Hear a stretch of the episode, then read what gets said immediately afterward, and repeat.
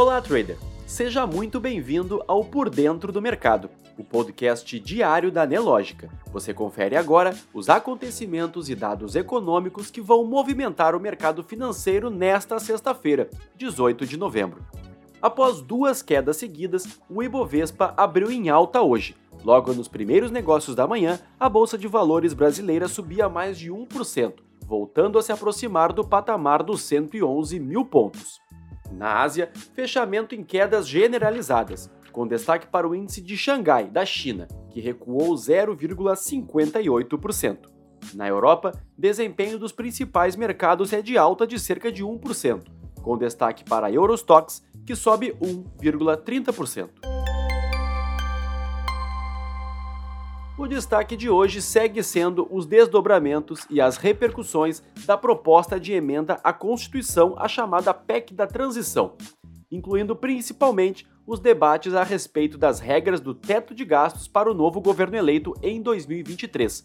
A equipe tenta emplacar o maior prazo para que o Bolsa Família fique fora das limitações, lembrando que a proposta ainda deve ser aprovada na Câmara e no Senado.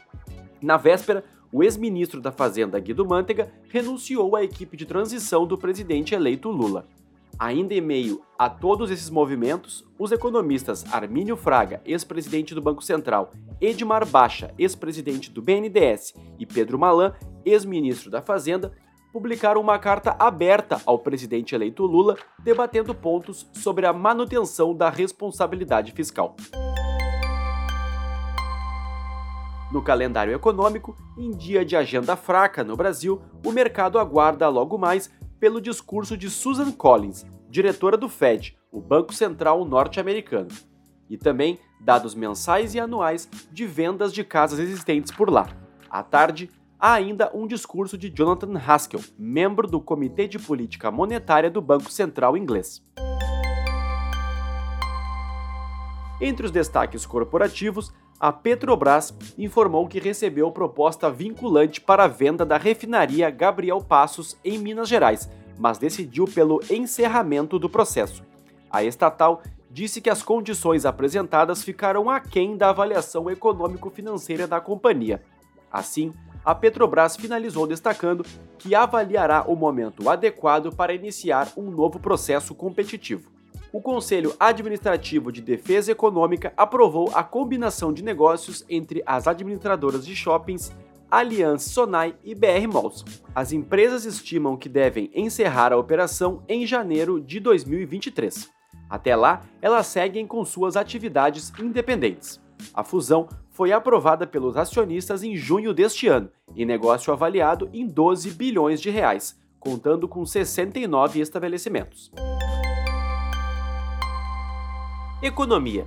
O mapa da inadimplência e negociação de dívidas do Brasil, elaborado pela Serasa, apontou que haviam mais de 68 milhões de pessoas endividadas em setembro no Brasil.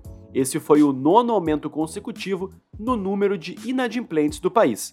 A pesquisa mostrou ainda que 59% dos entrevistados desconhecem os valores das tarifas e juros que incidem sobre os valores que não foram pagos.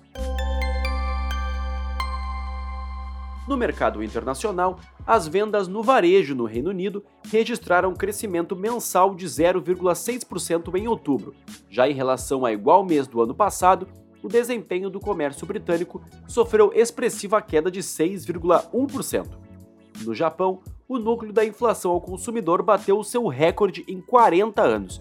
O indicador subiu 3,6% em relação ao ano anterior esse foi o maior salto desde fevereiro de 1982, quando a guerra entre Irã e Iraque afetou o fornecimento de petróleo e provocou um pico nos preços da energia.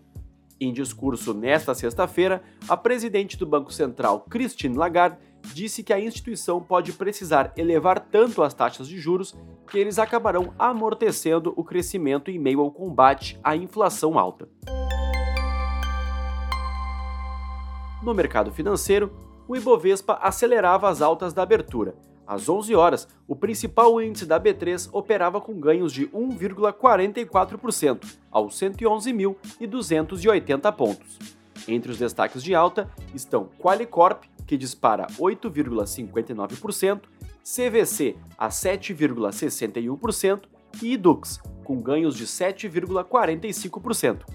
Já no campo negativo, Suzano tem queda de 0,91%, seguida de Vale a 0,54% e JBS, que recua 0,33%. Enquanto isso, o dólar no mesmo horário operava em queda de 0,84%, cotado a R$ 5,35.